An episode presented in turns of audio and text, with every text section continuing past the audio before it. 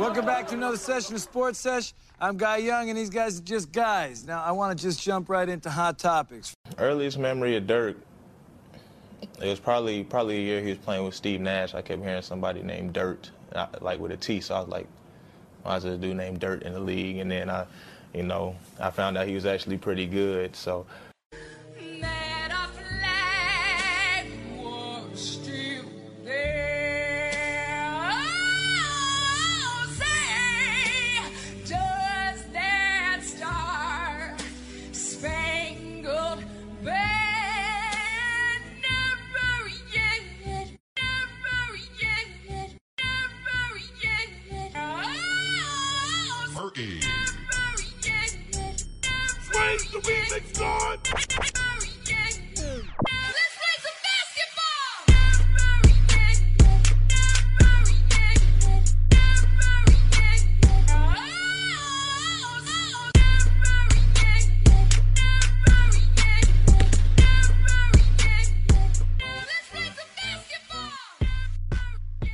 right, it's Mike, it's Jake, it's the four pointer, a uh, exactly 40 minute episode.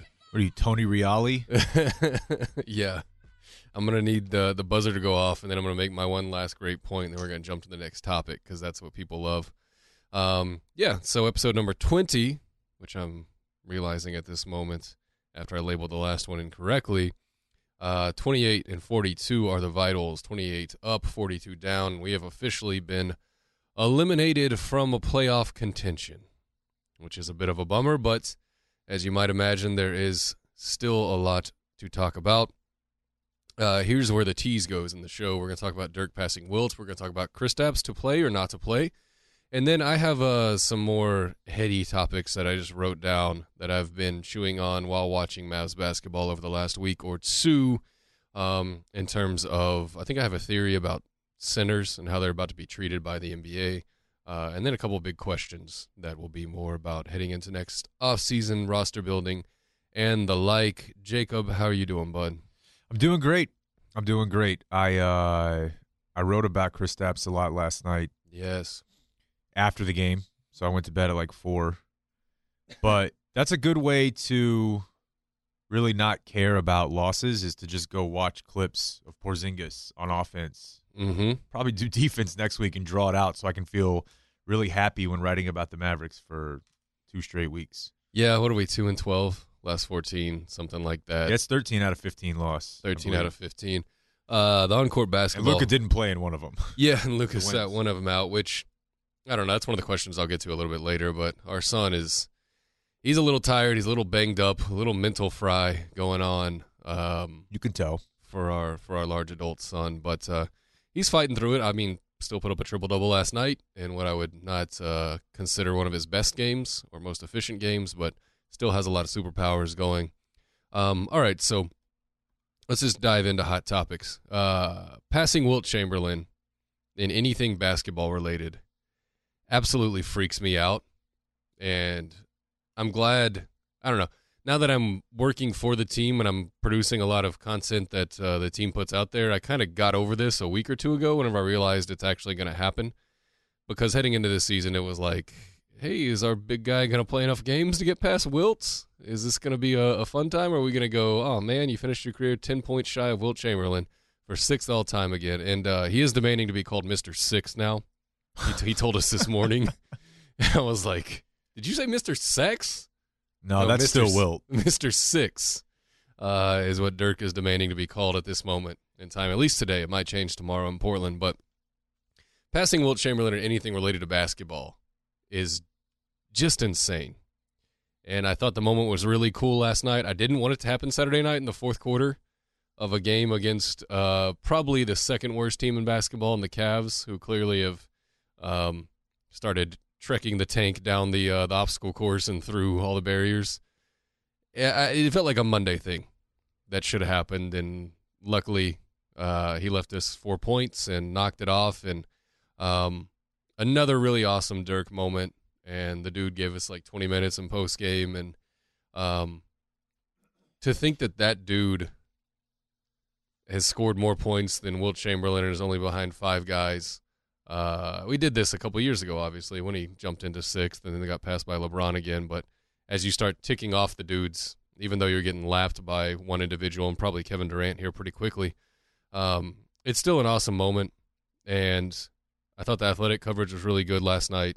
Uh, theathletic.com, uh, Cato and, and I always say his name wrong, Saad. Mm-hmm. Um, but uh, just being better than Wilt Chamberlain, I think my exact feelings last night was being better than Wilt Chamberlain is like being cooler than David Bowie. I didn't know it was a thing that could happen.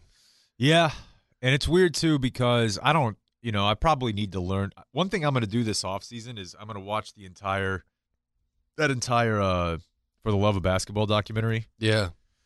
That's what it was called, right? Uh, that's the book. I don't know if the documentary is called the same thing. I've got the book that's called um, Basketball a Love Story. Is that the same thing?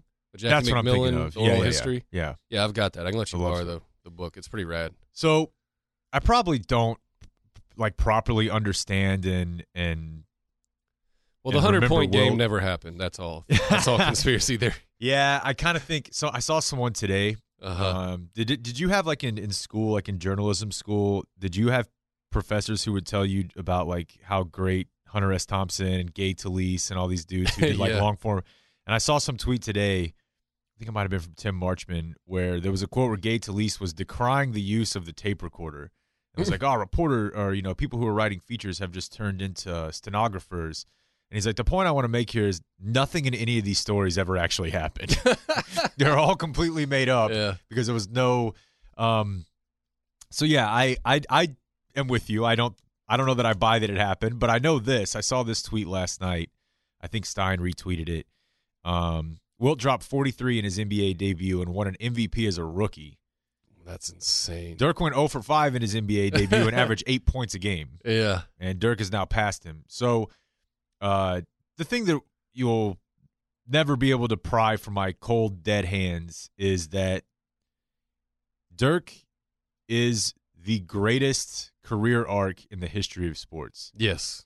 Completely agree. Because- Jordan, Jordan's close, I think. I think Jordan is close, but I also think that the Jordan got cut from his high school thing team has been way overblown. Oh yeah. Uh, I think he one he's just more gifted. He's American. Mm-hmm. Uh, he had better teammates. Um, and he was, you know, again, he scored 29 a game in his fir- in his rookie season. Right. So I'm not in, in any shape or form putting Dirk in the same air as Air Jordan, but I'm I am saying that his story is more interesting to me, and it's more mm-hmm. interesting than any North American sport athlete ever. Yeah. No, I'd, I'd agree with that. and it That- probably wouldn't be quite as interesting if he had like five titles. Right. No, absolutely. That's that's part of the charm of it, right? Is the natural progression of okay, win your first round series. Okay, advance to the second round. Okay, win a second round series over the Kings. Okay, we're in the Western Finals now, and Dirk, you know, pops his leg against the Spurs. And then okay, then we make the finals. Holy crap, guys, we're in the finals now. And then you get, you know, your block knocked off by Wade and Shaq, and then it's, well, is this ever going to happen again? I mean, I've listened to almost every piece of audio of him that exists. Uh, that's pertinent over the last two or three weeks. And him saying that in 06, we just assumed we were going to go back to the finals every single year. And then it, it literally doesn't happen for five years. You're the one and done boys for a while. And then it's you get back there, it's the same team, it's the same bad guy, but he's got more friends. Yeah. Like he's got he's got a bigger crew with him. Uh, and the ultimate bad guy, which was LeBron at the time. You can't write it any better. You just can't. And it actually freaking happened in front of us, and we got to watch every minute of it. Yeah, because like the Spurs story, if you think about it, if that was written into a book, it really wouldn't be all or to a movie, a treatment is what I call it. Mm, yeah. It wouldn't be that interesting. Yeah. I mean, it the Spurs I think would be more interesting than maybe like the Bulls, just because the Spurs did have so many different people from different backgrounds and Mm-hmm. Pop's weird ass, but I don't I just don't think that sheer stem to stern dominance is near as like you would get that rejected. Yeah. Um, well, the Spurs from a studio. organization story would be fun, but not a singular player, Right. right? Because like the Spurs, you could, you could, maybe Pop story would be that interesting because you're like, holy crap, dude, you got David Robinson. You lucked into Tim Duncan the one year the draft was good, and then you found a way to circumvent not having a high pick by getting all these Euros that could play. The way that Pop has relearned and retaught himself basketball is an awesome story. It's an awesome story, but there was never really like a massive fall flat on your face failure. right. And there was never really all that tough of a start. Mm-hmm. Uh, I mean, obviously, if you lose the Admiral and you lose a bunch of games, but you know he's coming back and you know you're getting the, the, the Duncan pick. But I don't know. I mean, even think about it in football. Like maybe the Cowboys story of the 90s could go a long way because Mhm. they sucked so bad. They, the Jimmy, the Jerry angle. But even then, it's football. It's not Right. one player can't have the same like outsized impact that and they can in basketball. So I think it ha- almost has to be basketball, and I think it has to be someone who had just the right amount of success and failure, right. and then the symmetry of it is the one team. It it just it doesn't make any sense. No, it's it's the greatest individual sports story outside of maybe I don't know, I don't know. Some people might rank like Tiger Woods or somebody up there of just I think like- you'd have to add in like Jackie Robinson or something that had like a social angle to top Right. Dirks, especially because of the Euro thing. Tiger, the Tiger thing is interesting, but he would need to win again. Yeah, you need to come back. This is like I mean it's it's cinema. yeah. It's like it's it's the freaking Dark Knight or something like that. It's like the greatest story ever told. It's like Shakespearean what he's gone through and his last couple of years getting to go out on his own terms and achieve what he wanted to in 30k and then now getting back up to 6th fighting through a season when I mean, he was on one leg for a long time and then having a setback with the flare up with the ankle and still playing well enough to get minutes and do what he did last night. I thought it was interesting too in season four of the show whenever they brought in uh, Steve Buscemi, aka Chandler Parsons. That was really weird. Just go back through the weird. story arc and Yeah. think think of the times where they brought in one season characters that we were like, "Ooh, Man, we could do a whole episode on random guys he's played Yeah. like six games with. yeah, that for sure." But just just go through and look at uh go go through and look at when we all of a sudden had Monta. yeah, like, exactly. what the hell, Yep. Monta? Yeah. Okay, Yeah, Sam Dalembert starting center for a hot minute there. Like, yeah, I mean, Dirk transcends all to me and just uh getting closer to the guy than I was before I worked with a team. I'm like, what a model human. Like he is top five human to me. Just the stuff he does and how good he is at his profession and how insane I don't know, it's someone that's clearly um a workaholic and, and work obsessed and obsessed with sports in this industry.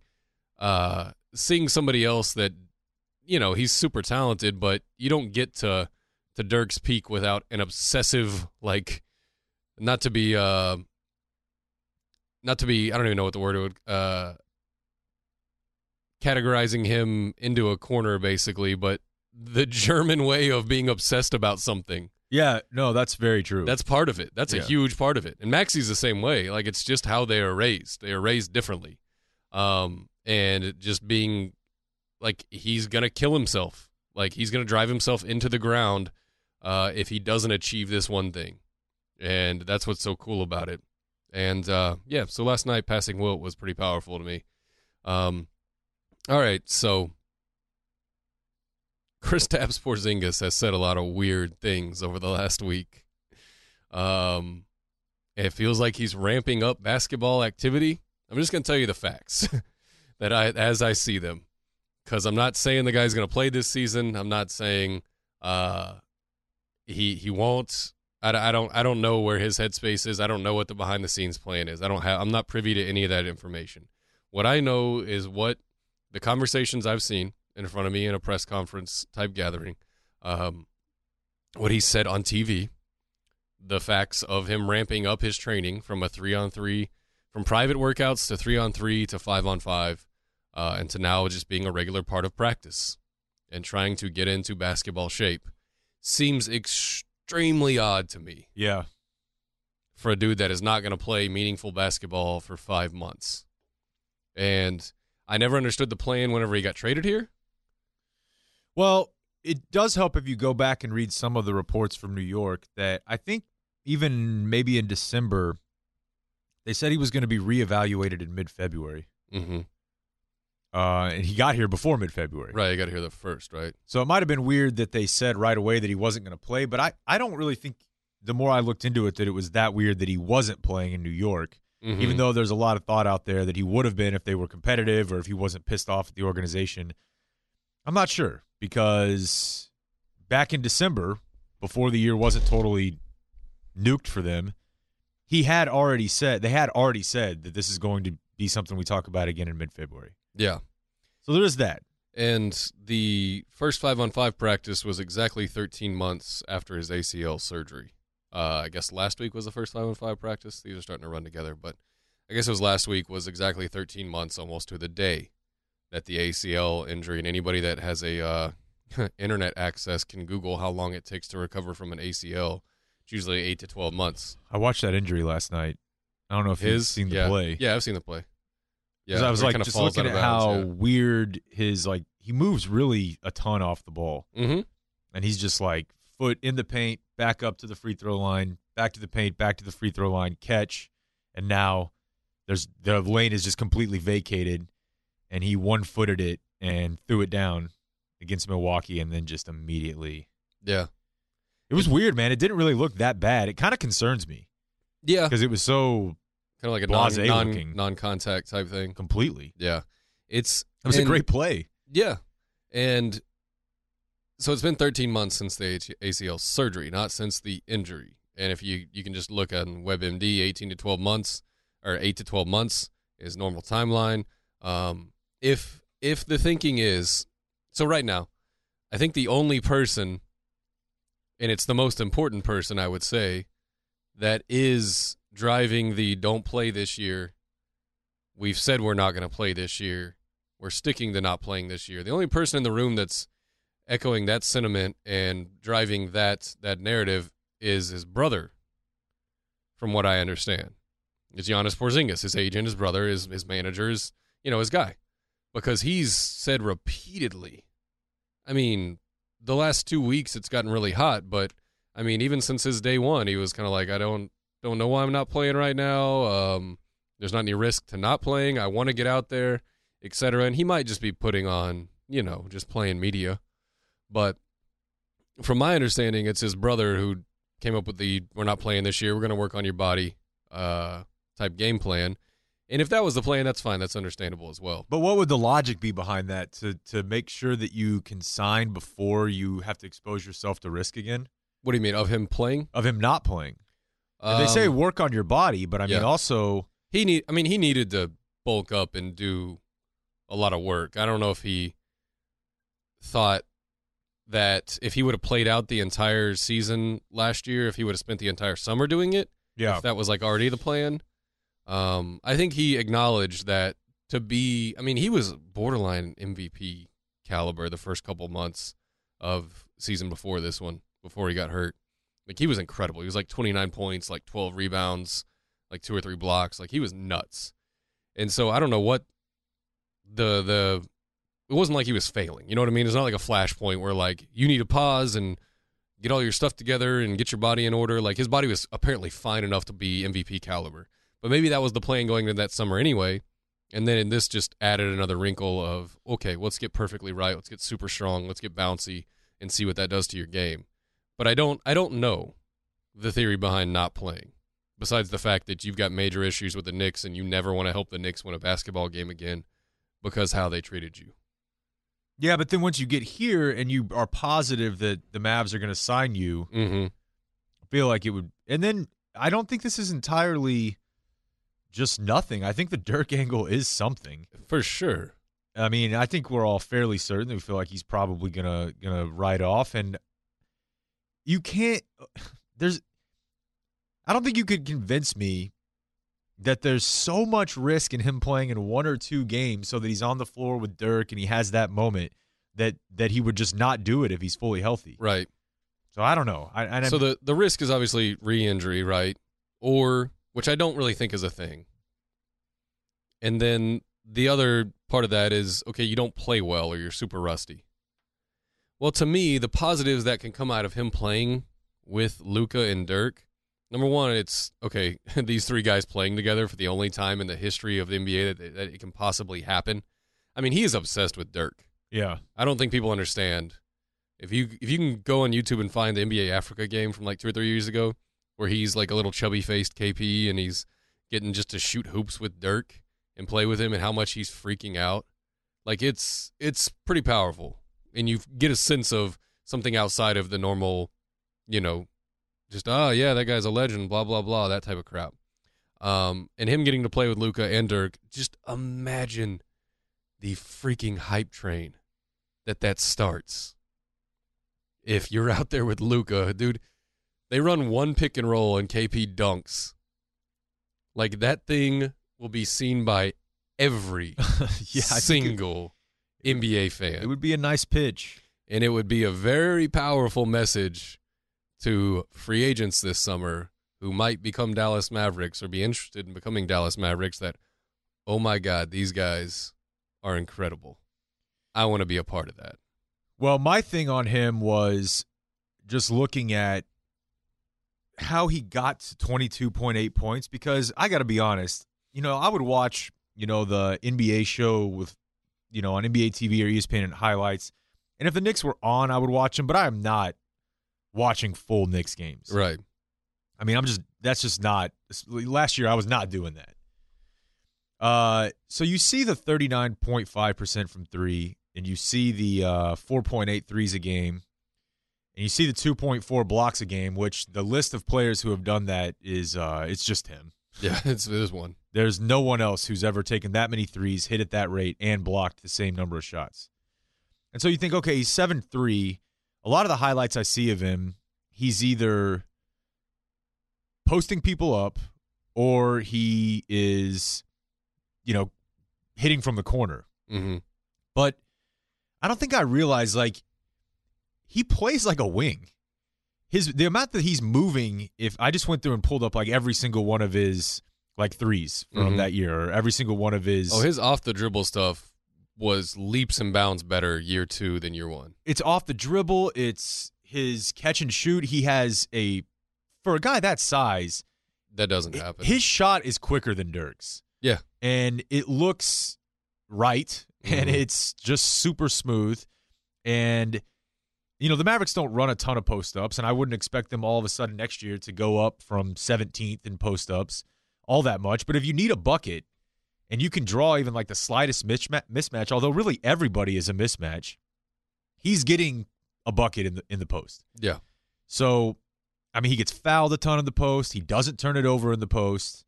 Uh, he moves a ton without the ball. Like I think I looked at guys six, seven, and taller, uh, and he had like the fifth most amount of offensive ground covered. Uh, the catch and shoot is ridiculous. I mean, if you pull up just the guys that he ranks near in both catch and shoot jumpers and in um, He shots was- off of screens, He was second behind only Curry, I think, in catch and shoots for some some minimum number I found. Yeah, I probably didn't use the same one, but the the, the one that I'm using, Curry is definitely one, but Kristaps is 11th. But it's Mhm. it's Buddy Hield, Kyle Korver, Joe Yeah. Ingles, uh, Tatum, who shot like 45% from three last year somehow, Reggie Bullock, who shot like 43% from three last year, like shooters. Yeah. And then off of screens, it's the same group. It's Korver, Curry, Otto Porter, Joe Ingles, Redick, Buddy Hield, Joe Harris, Klay Thompson, and Kristaps Porzingis. Mm-hmm. And the craziest thing is, is that open catch and shoot jumpers and uh, well, let's just start there. The Mavericks, as we've talked about all year, do a great job of generating those. I think they're up to mm-hmm. fifth in the percentage of their shots, catch and shoot jumpers that are considered unguarded. Now they don't hit them at all, especially now, but they do generate a ton of them. The Knicks generate none. I mean, I think they were 29th. So you're talking about taking something where Porzingis is super, super effective, guard effective, on good team guard effective, and that his team was only able to do five, six, seven, eight percent of the time, and then putting him in the Mavericks offense where they can do that 18, 19, 20 percent of the time. Dude, if he's healthy, I I think he could t- I think he can approach 30 a night. Yeah. because he had at 22-4 he's playing in a bad offense with bad teammates getting him fairly inefficient looks that he's still getting the 22 uh, almost 23 points i don't think it's crazy at all to think that he can be 26 27 a night next year yeah, I guess it just depends on minutes. it depends Um, on minutes and it depends on how much does he got a better teammate but does his better teammate want the ball Yeah, i mean yeah. they didn't really have a point guard i mean they were running most of their action through jarrett jack you know Yeah. they just didn't i mean they're ntilikina um Huh. Mudiay, yeah. So I just I don't think you can say enough about taking how that he was able to make an all-star team and certainly being in New York played into a part of that. But being in New York didn't play into his numbers. hmm I would say if it did play into his numbers, it depressed them. So he's around bad teammates in a bad system, switches to about as different of a system with a guy who can get you the ball where you want it and get you open, maybe better than anybody in the league right now. And I think he's going to be a real problem. Like the shot creation numbers were pretty much like Paul George esque. Like you think you think a wing.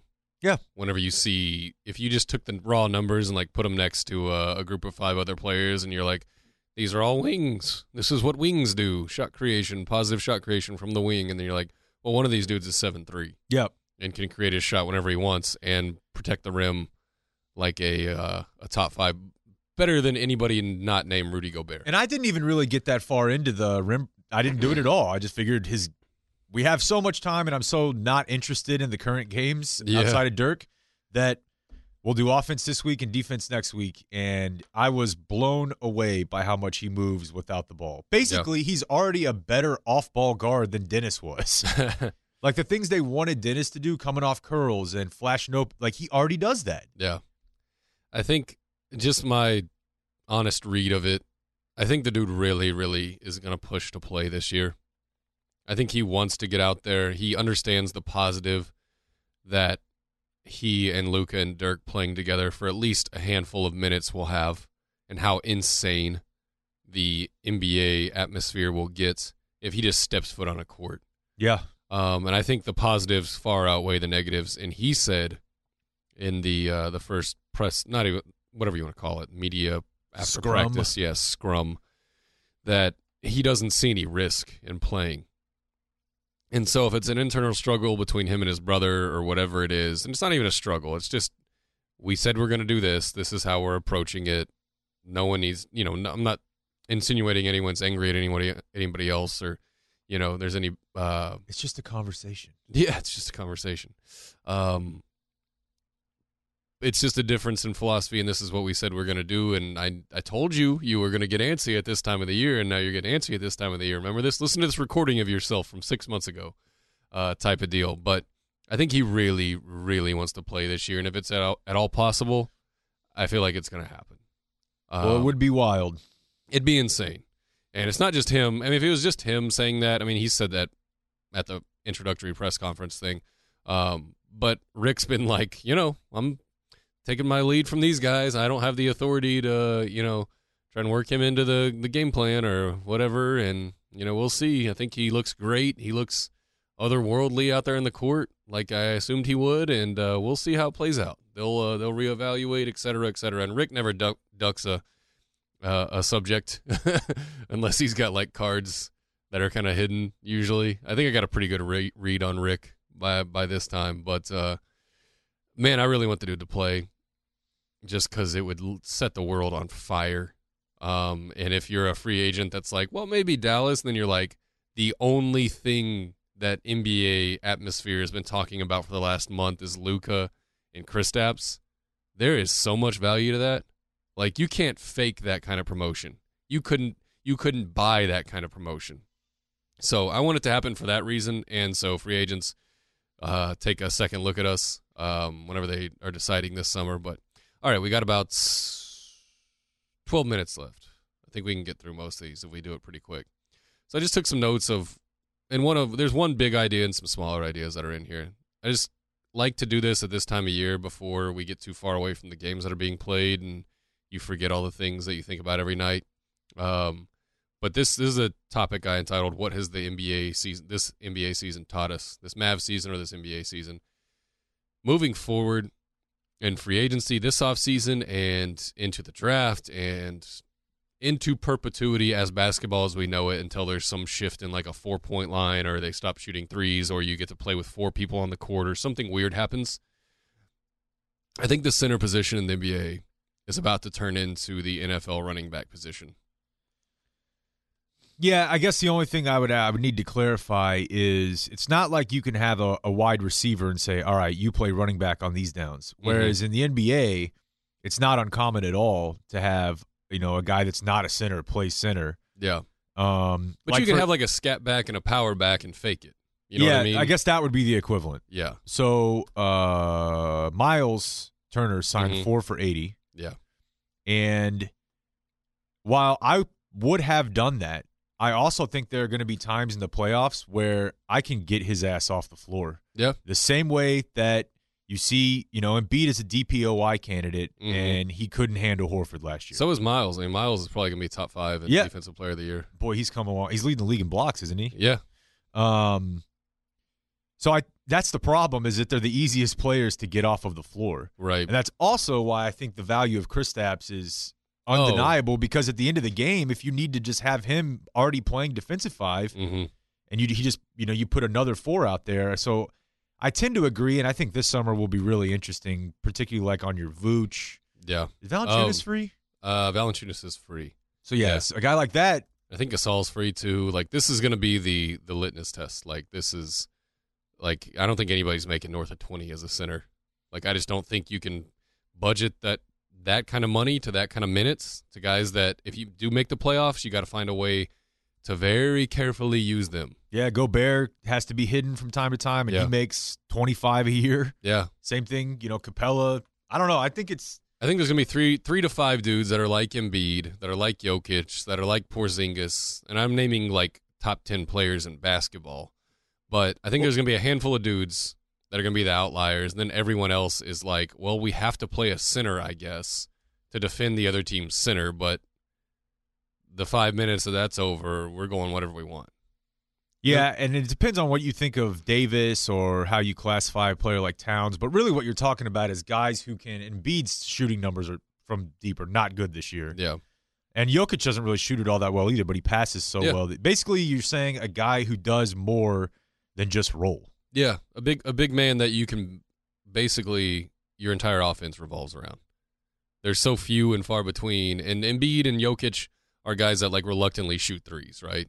Because they know they have to. But Jokic can do so much else that Yeah. you're fine with it. I just there's gonna be a few exceptions. There's gonna be a few like Le'Veon Bells and you know your your high end running backs that can literally do everything and play every down and still get you to the playoffs and cause so many problems on the other end that you can't take them off the court. But man, I think teams are gonna start Montrezl Harreling it up. I Yeah. mean, that's gonna be their starting center, and they're gonna. I mean, Capela's kind of a, a advertisement for that, like fifteen or sixteen a year for a dude that uh, until this year, I don't think he's played north of 30 minutes ever, or even like 29 ish. Um, But it's interesting though because that relates to Powell and Kleber yeah, because I don't think of either one of them as like really above average starters. But Mhm. if all you're looking for is an average starter at that position and you have Porzingis, I think you can get by with either one of those guys. yeah. I think Powell. That's something I've been thinking about a lot. I'm like, how does Powell fit next to Porzingis? And you just inv- you just flip it, right? Powell is an offensive five, um, where he sets the screen and he rolls Right. hard and he finishes everything. I mean, we talked about it last week. He is the bar for offensive efficiency as a role man. He's the 100th percentile of overall half court offense. Um, if you, I don't know how you defend that. If it's Porzingis, Luka, Powell, offensively, dude, give me one shooter standing out there, Yeah, it's going to be. and I'm gonna slice and dice you. You're gonna die from one million paper cuts. Like you cannot cover that much ground. It's it's it's impossible for a five man unit to cover that for 24 seconds at a time. Yeah, and Powell's not a great rebounder either, but No. he's better than Kleber. That's that's the that's the thing that worries me. Yeah. Is if you do get a shooter to line up there with him, it needs to be a long guy that can rebound. Because Porzingis isn't a great rebounder. He does okay for his size, right? But he's not like just this gravitational force um, on the boards. And then Powell's kind of the same way. I mean, he has short arms uh, for a dude his size, but I mean that works a lot whenever he's trying to finish around the basket. and those dudes fit so well together to me. I'm like, Powell plays the five, Porzingis plays the four offensively, and then defensively you just flip it.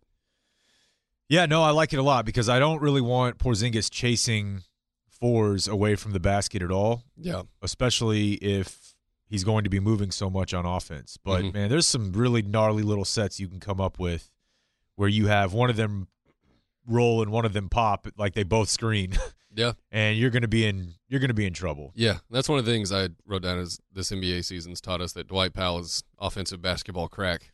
Yeah, he's Like- currently fourth in rollman um, points per possession. If I just go to like the top 43, That's so insane, man. I mean, he's been playing a lot of his minutes with Jalen Brunson and with like Trey Burke and dudes that by the way, he was first last year. That's so insane. Yeah. Like people don't understand the offensive value. Like I get that people will say, okay, well, he can't defend this guy and that guy. And well, he's kind of being miscast defensively, having to defend like Yeah. Jokic uh, whenever they, we play up there. that was tough, and they Yeah. got to defend you. So, yeah, they got to defend you. And I think to me, offensive basketball is 60% of the game, defense is 40.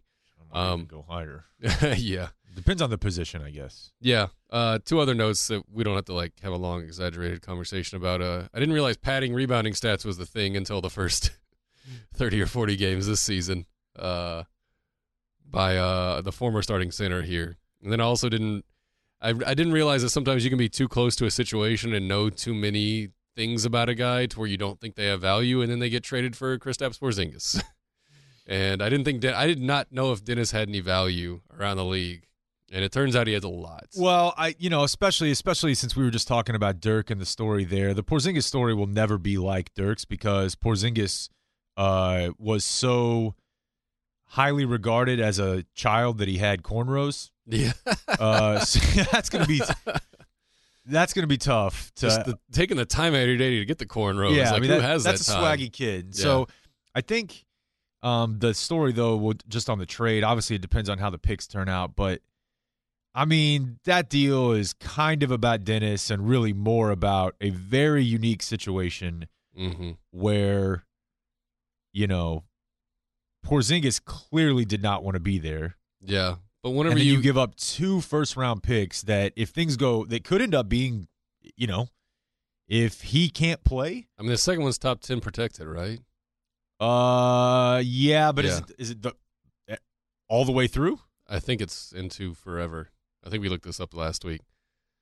But but whenever you start uh, Jurassic Parking the, the dinosaur bones away, and the one thing that's actually left there that's concrete, i it's Dennis.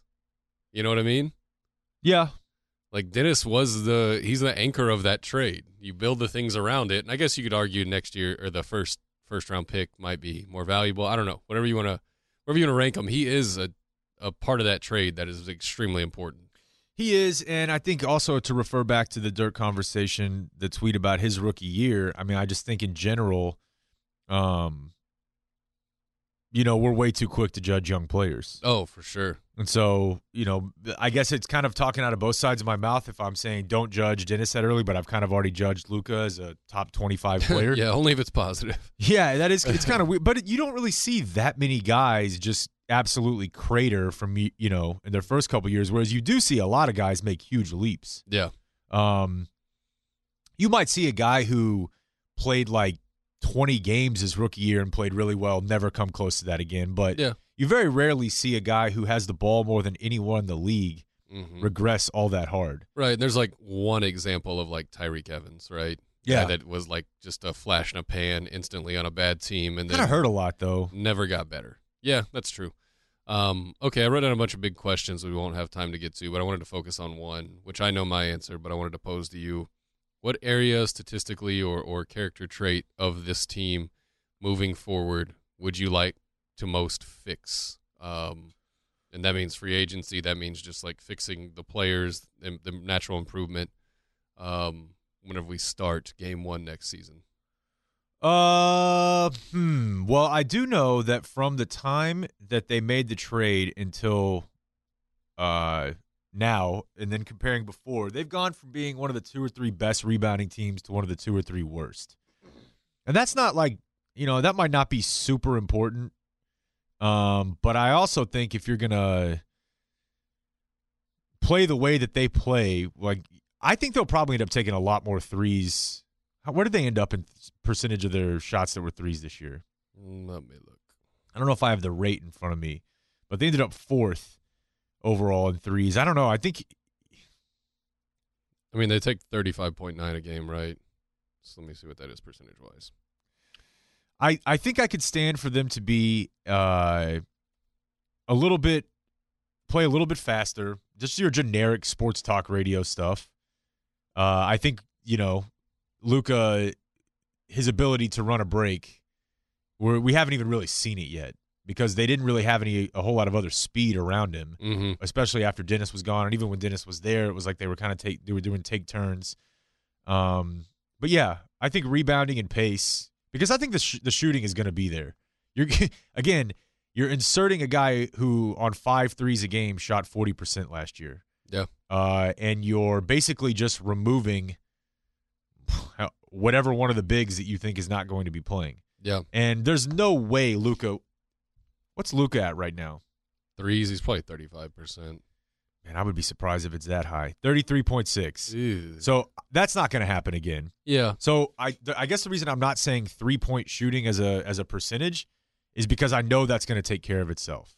Yeah. Because Luka's going to sit at about 37, Porzingis is going to sit at about 38, and now, um, you know, you go from being one of the worst three point shooting teams in the league to at least being adequate, w- almost automatically. Like I really don't think they. I, certainly, I'd like for them to sign shooting, but I think they're going to get a significant amount of upgrade from shooting right away. Yeah, I think honestly that's what I wanted. I wanted just a collection of better shooters. Cuz I mean, leaning on Dorian to be your um you know, knockdown guy that's going to hit open shots has proven not to be that effective Yeah. on most nights. Maxi the same thing. Um Jalen has been shooting nice of late, but I'll take it too, dude. I don't. Yeah. I don't feel like it's lucky no, I don't feel like it's lucky either. because he takes good shots. Yeah, he was just reluctant to do it at first, and obviously um, didn't shoot that well beginning of the season. Um, and then depending on how you feel around the edges, like I I need one more dude that's either an elite shooter from three, or you need to get me two dudes that have that skill set because I didn't feel that good about it coming into the season. I really didn't. And Luka is an effective three point shooter. I don't know if his percentages will ever get to 38, 39, 40, like lethal numbers because he just I mean, a lot of that has, there's a lot of junk thrown into that number, right? There's a lot of heaves. There's a lot of last second of the shot clock, like just throw the thing up. So I don't feel like I get an accurate read for his three point percentage, and I think he's a he's obviously a good shooter. I mean, he's had games, multiple games where he's made like five to six in a game, and Porzingis is going to fix a lot of that. But to me, how you go from okay, this offense is really tough on a night to I don't know how I defend this, and they're killing me, and I can't do anything about it. Is you add because I don't know if the development is going to happen this quickly of the dudes. Add two just insane shooters. Well, and the problem is, is that you you would I you'd like to have two insane shooters in addition to Porzingis, but you also need someone to guard the other team's point guard. Mm-hmm. And if you're able to guard the other team's point guard and you're an insane shooter, you are not free. Yeah, usually. So you know, I was looking at uh, this name the other day. Let me see if I can get the percentage before I run it by you, and you're probably not going to be real happy. Uh, you, you- aware that Patrick Beverley is Yeah. shooting 39 percent from three this year? Skin's been pounding that drum, and I'm like, Dude, I think that's a perfect player. no, that's a really good one. He guards He's- your one, It's a really good. and yeah. he can. He's dead eye at least Yeah. over the last three or four seasons, and now My only thing is like, why are you only scoring like four or five points a game? It's you know just just natural stuff that I worry about, and then having to. I don't really need him to score. I need him to be an option. I know, but I don't know. Yeah, I, I get it. I've never really loved the guy's game, but it was more just based on hate, Yeah, it's almost like a a, hater, than it was based on anything else. And you know, they got dude, they got guys that can score out there. yeah, and those Playing with Lou and Gallo, and It's almost like my opinion of him has been trenched through a decade of watching basketball, and like even if he did change his game, I'm not.